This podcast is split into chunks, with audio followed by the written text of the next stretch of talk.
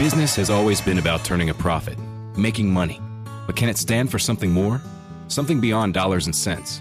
We think so.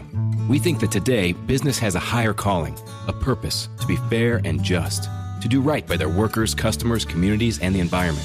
And it turns out companies successful doing that also do better for their bottom line. When you see the Just Capital seal, it means this company is a force for good. Visit justcapital.com to learn more.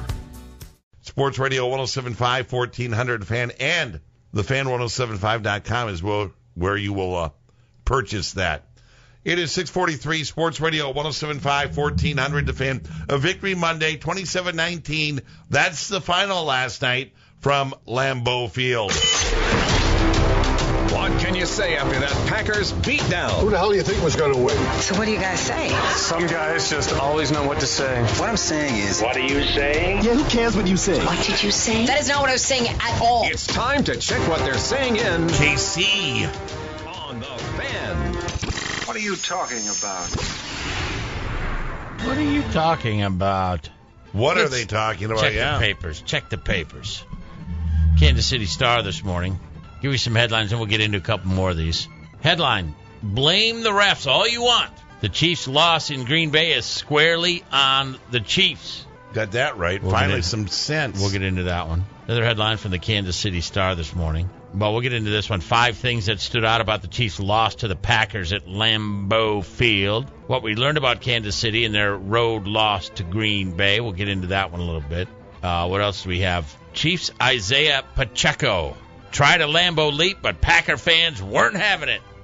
He got rejected. That was awesome. Did you see that? Oh, I did. He tried to jump up there. Well, and I mean, "Gene, get out of here. You know, that." you gotta have some. You gotta find some Chiefs fans in the front row to accept you. There was one, but they was he was surrounded by Packer Yeah, fans. not gonna happen. Another one headline at Kansas City Star this morning: Chiefs running back Isaiah Pacheco packed one too many punches in loss to Packers. He got tossed from that game for throwing a punch. I didn't see the punch. Yes, I never saw it either. Late in the ball game yeah, it was fourth quarter, late fourth. It was quarter. after that. Uh, well, the tackle they let it run out to see if it was going to be uh, uh, right, recover right. for a touchdown or not. Another headline from the Kansas City Star this morning. Rules analyst says officials missed obvious calls in Chiefs' loss to Packers. That's every week, right? Uh, duh. One more from the Kansas City Star. After Kansas City Chiefs lost to Packers, where are the reliable targets for Mahomes? It's a great question. We talked about that during the pregame show. I mean, this is not the offensive juggernaut that was the Chiefs a few years ago. You know, Tyreek Hill is gone, and they didn't really have a an outside threat really right now. Travis Kelce is obviously very good and a go-to guy, but MVS ain't getting it done there. One of the reasons they're scoring about on average a touchdown less per game. Let's take a closer dig into a couple of these here. Five things that stood out about the Chiefs' loss to the Packers, according to the Kansas City Star this morning. Number one, fourth quarter mistakes. Patrick Mahomes played well Sunday. Ignore the total numbers. Uh, total numbers. You'll need to focus on a per play basis, given how little the Chiefs possess the ball. The defense can take responsibility for that. More on that. But Mahomes was good. Though then the fourth quarter arri- arrived.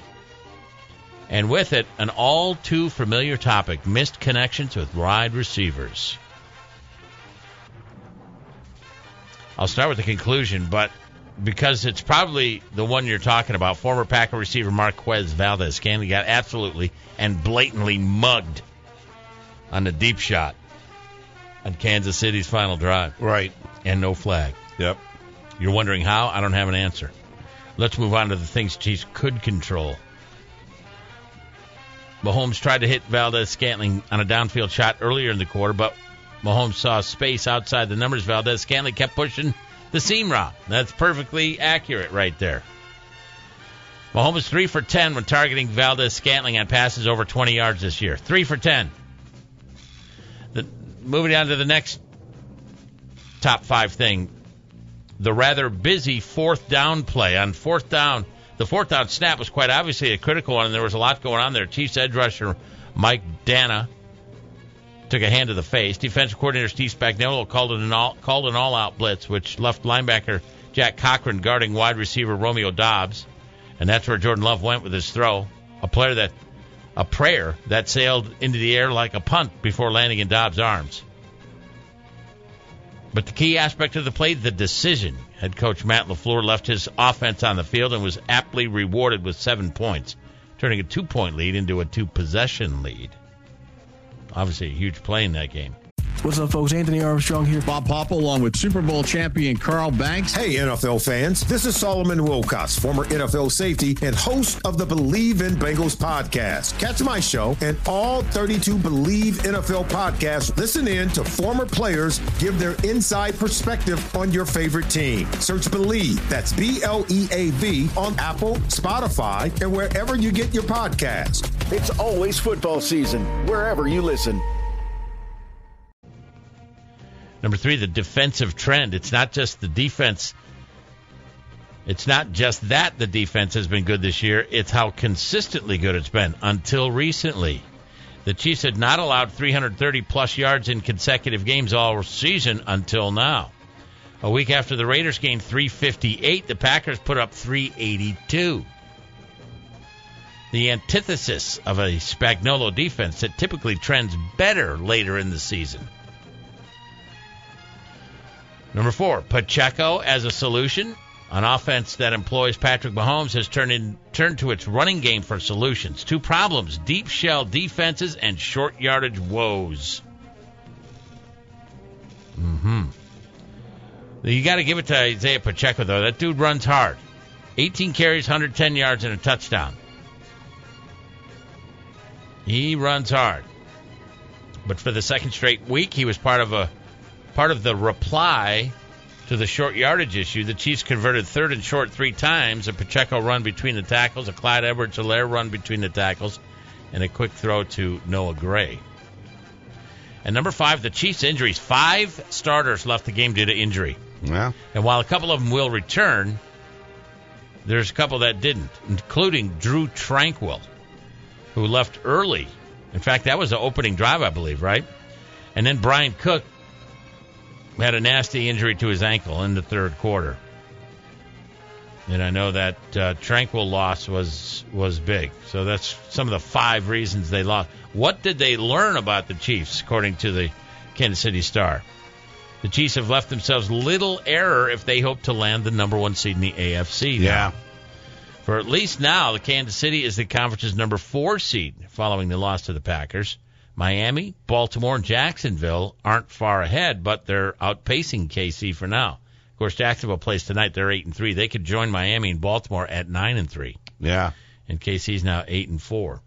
And while the Chiefs' schedule isn't crazy difficult from this point on, they might need to run the table if they hope to get back in front of the race for the home field Well, advantage. they got a great one coming up. Their next opponent, Buffalo. Now, right. sounds maybe a little bit better on paper than what the game might be because the Bills are struggling, but that's one of those key matchups. And, and shoot, at the beginning of the year, everybody thought that might be a, you know, kind of a preview of perhaps the AFC Championship game, or would have a lot to say about who might be number one. Let's Yep. say. Yep. Indeed. And quickly take a look at this last story here. The uh, blame the refs all you want. The Chiefs' loss in Green Bay is squarely on the Chiefs. And they they talk about a, a brief exchange after the game in the in the hallway outside the visiting locker room where you know Travis Kelce goes up to his quarterback Patrick Mahomes and just says, "Keep playing, dog. Don't beat yourself up. Don't beat yourself beat yourself up over it." The reason for that brief exchange is the play that will draw the most attention from the SN, SNF game. That was the the um, non-call on the Marquez Valdes Yeah. Scantling. Carrington Valentine draped on him like a backpack. They said, which uh, with which he departed the locker room. Yet no flag. Well, it's amazing how all the focus, you know, three plays earlier or two plays earlier, whatever it was, was on the horrible call of hitting Patrick Mahomes inbounds. And suddenly it's almost like that play didn't exist. Mm-hmm. Didn't exist. That never happened now. Right. Now all the focus is on the, the non PI call on the Packers. But they, the article goes on to say in the KC Star this morning, the Chiefs lost the game at Lambeau because of the things they could control every bit as much as the things that they could not control. They stunk in the fourth quarter, and none of the nine referees on the field are to blame for most of that.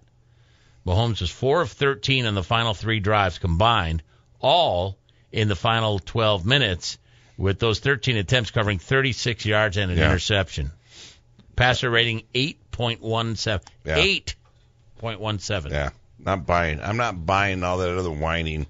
All right, there you go. That's what they're saying in Kansas City. Let the tears flow. Hey, everybody. This is Dan Besbris, host of Fantasy NBA Today, a daily fantasy basketball podcast. We cover every box score from every game, every day.